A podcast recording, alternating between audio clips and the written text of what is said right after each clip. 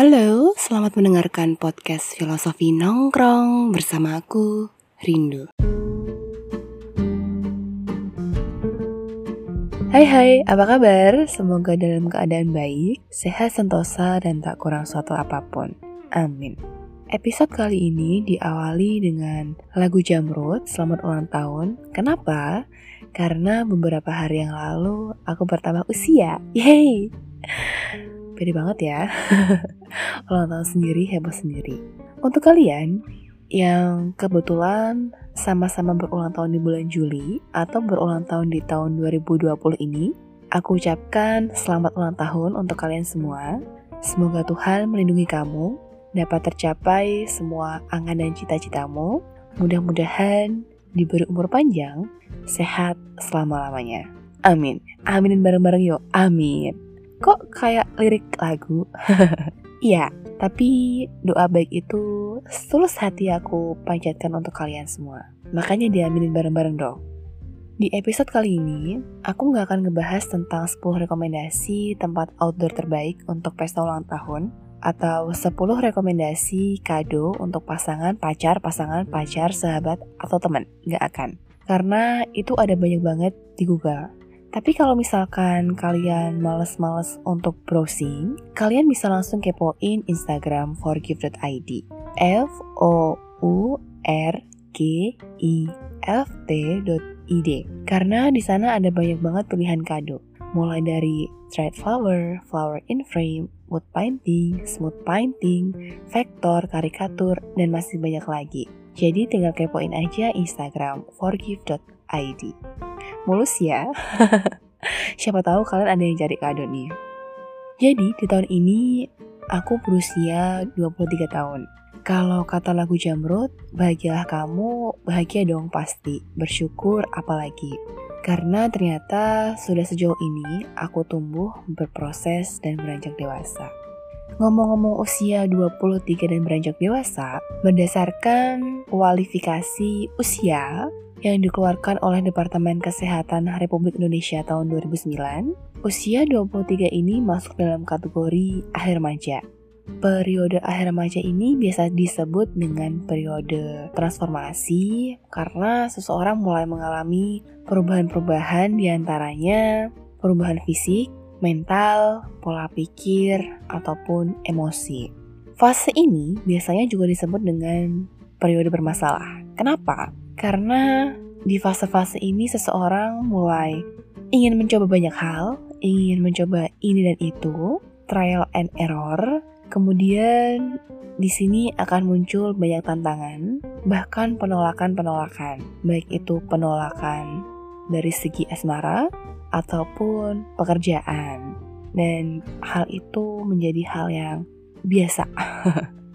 Jadi kita dituntut untuk ya mengalami fase terbentur untuk terbentuk.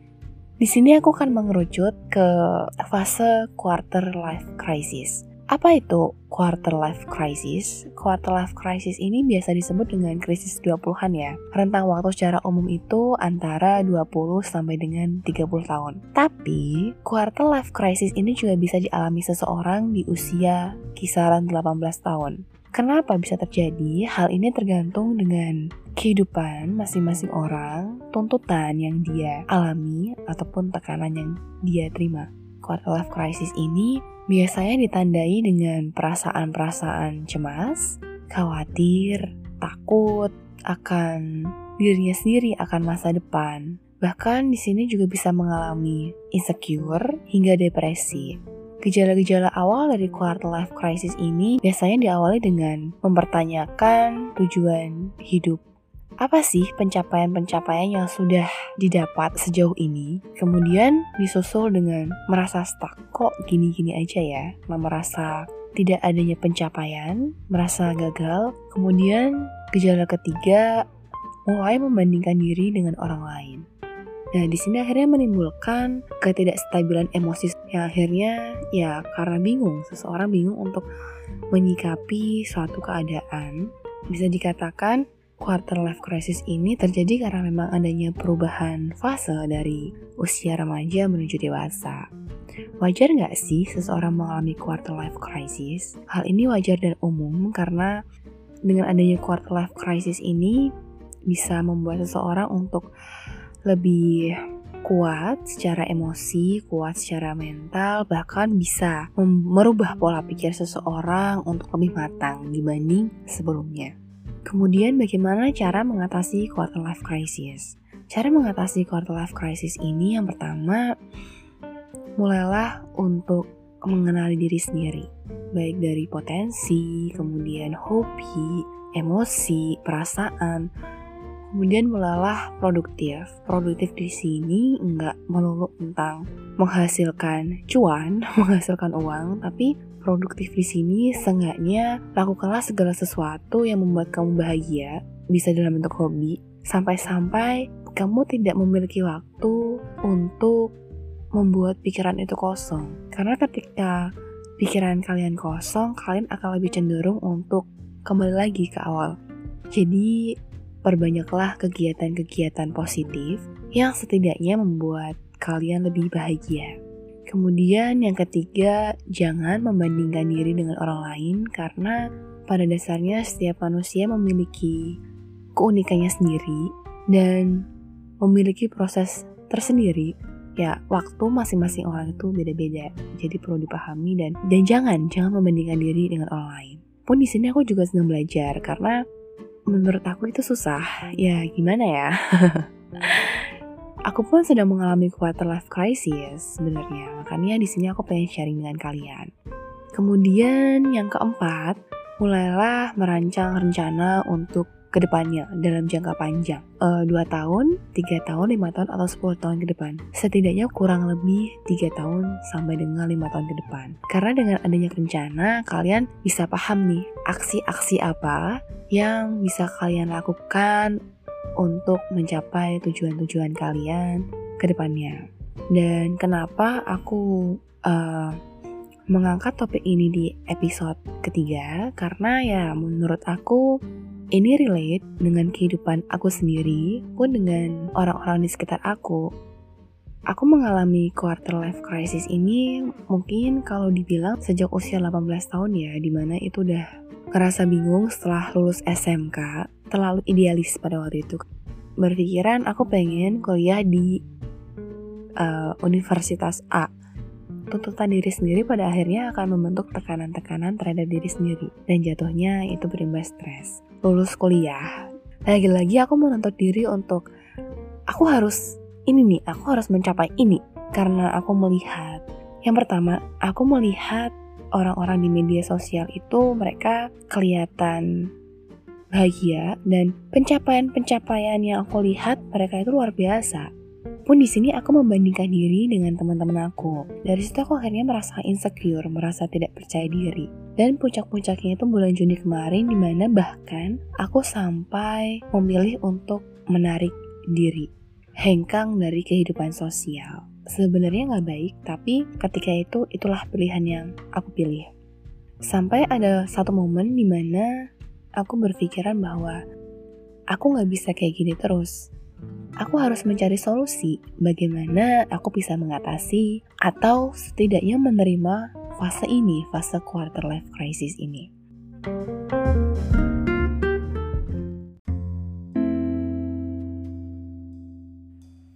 Bagaimana aku menanggulangi quarter life crisis aku dan puncak-puncaknya di bulan Juni kemarin? Setelah aku memilih untuk hengkang Akhirnya aku merasa menyadari bahwa aku gak bisa nih kayak gini terus. Aku memutuskan untuk kembali membuka komunikasi dan Aku bersyukur karena aku berada di lingkungan yang begitu positif. Apa ya, bersyukur banget gitu bisa bertemu dengan mereka. Dan mereka ini bukan tipe orang yang judgmental. Uh, mereka ini lebih ingin untuk maju bareng-bareng. Nggak segan-segan untuk membagi ilmu-ilmu yang mereka punya ke teman-temannya untuk maju bareng. Ketika dalam fase aku menarik diri, di situ aku lebih untuk mengevaluasi mengenali diri, aku punya potensi apa, sekiranya apa yang bisa aku kembangkan dalam diri aku, dan aku mulai merasa aku harus mengupgrade diri. Awal-awal aku melakukan hobi, di mana aku membaca berbagai buku yang relate dengan kehidupan aku. Waktu itu aku membaca buku tentang kesehatan mental. Untuk kalian, aku rekomendasiin buku Ambivert dari Arsy Mentari. Ini pun pernah aku upload di Instagram aku. Mantra-mantra di dalamnya itu memang luar biasa.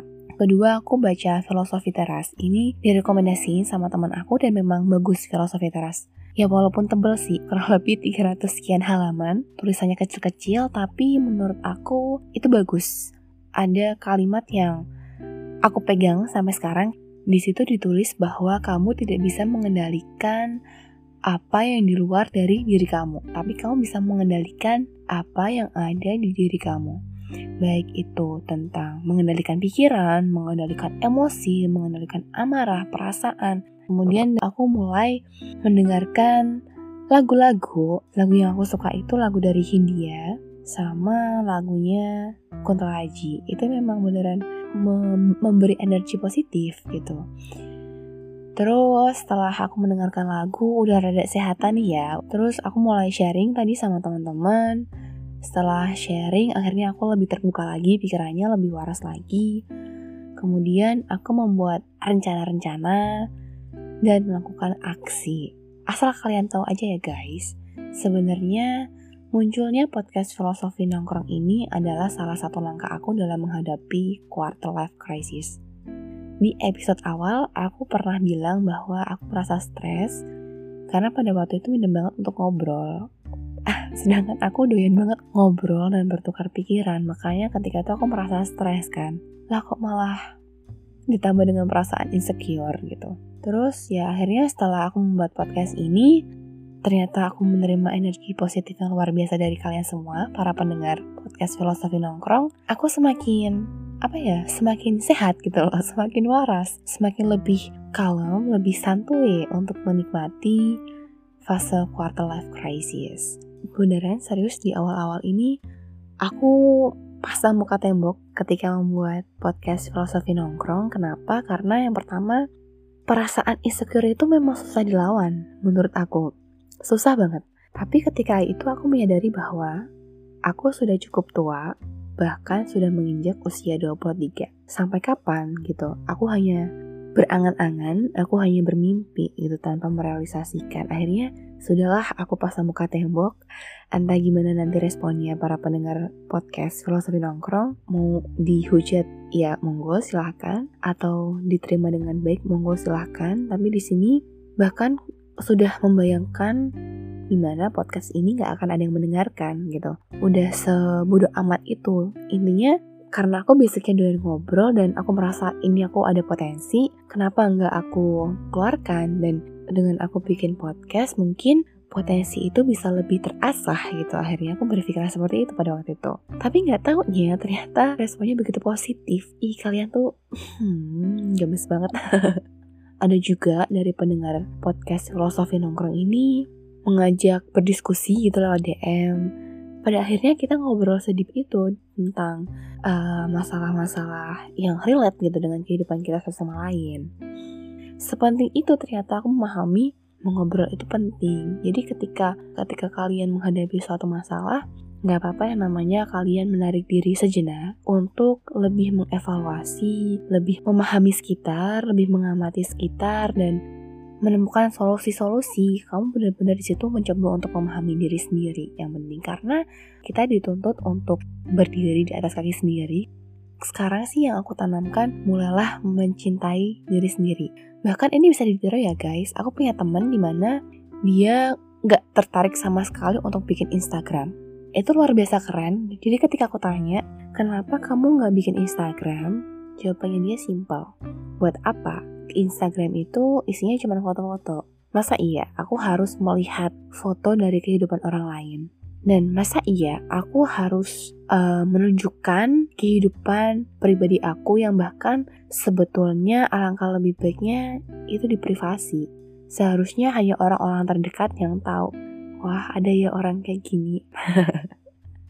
aku pernah sih tutup akun Instagram beberapa kali tapi pada kenyataannya nafsuku untuk bermain Instagram ini lebih luar biasa pada saat ini lebih untuk mengurangi sangat-sangat mengurangi. Jadi paling cuman upload story untuk konten pamer astagfirullahalazim atau mungkin lihat ya sesekali lihat story story temen gitu atau uh, lihat-lihat ini di uh, Instagram tuh juga ada beberapa akun yang mengangkat tentang kesehatan mental.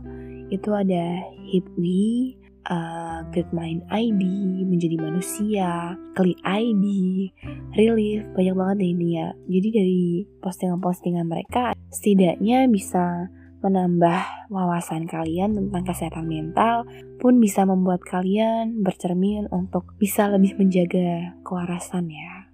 Hmm, apalagi ya?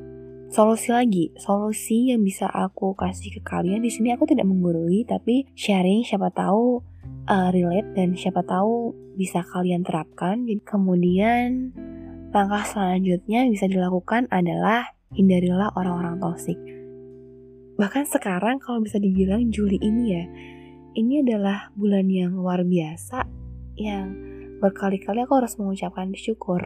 Mulai podcast filosofi nongkrong mendapat uh, respon positif, kemudian aku bisa ngobrol dengan kalian, bisa sharing, dan masih banyak lagi. Jangan lupa untuk bersyukur.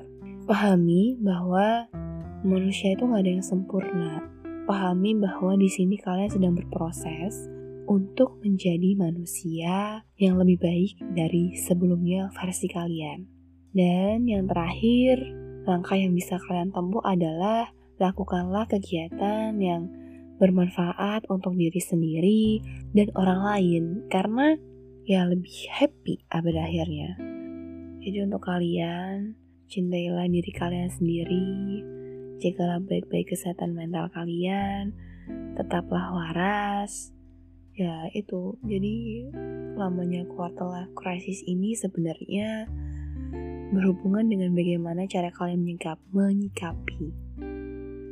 Pesan aku, berkumpullah dengan orang-orang positif dan tinggalkan segala sesuatu yang menurut kalian tosik, menurut kalian tidak membuat diri kalian berkembang.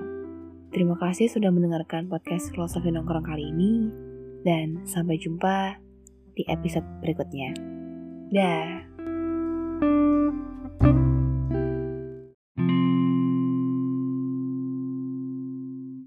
Kamu hebat, sudah berjuang sejauh ini.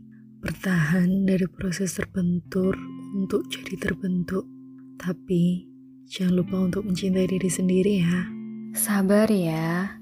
Satu persatu, melambat sejenak itu perlu.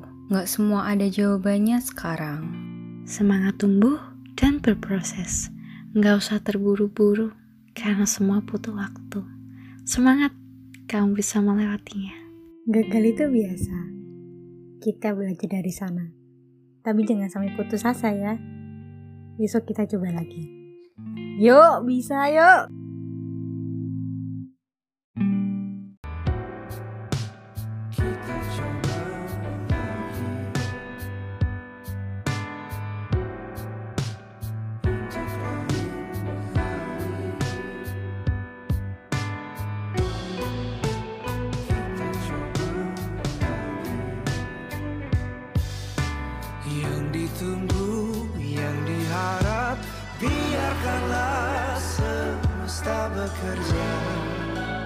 own.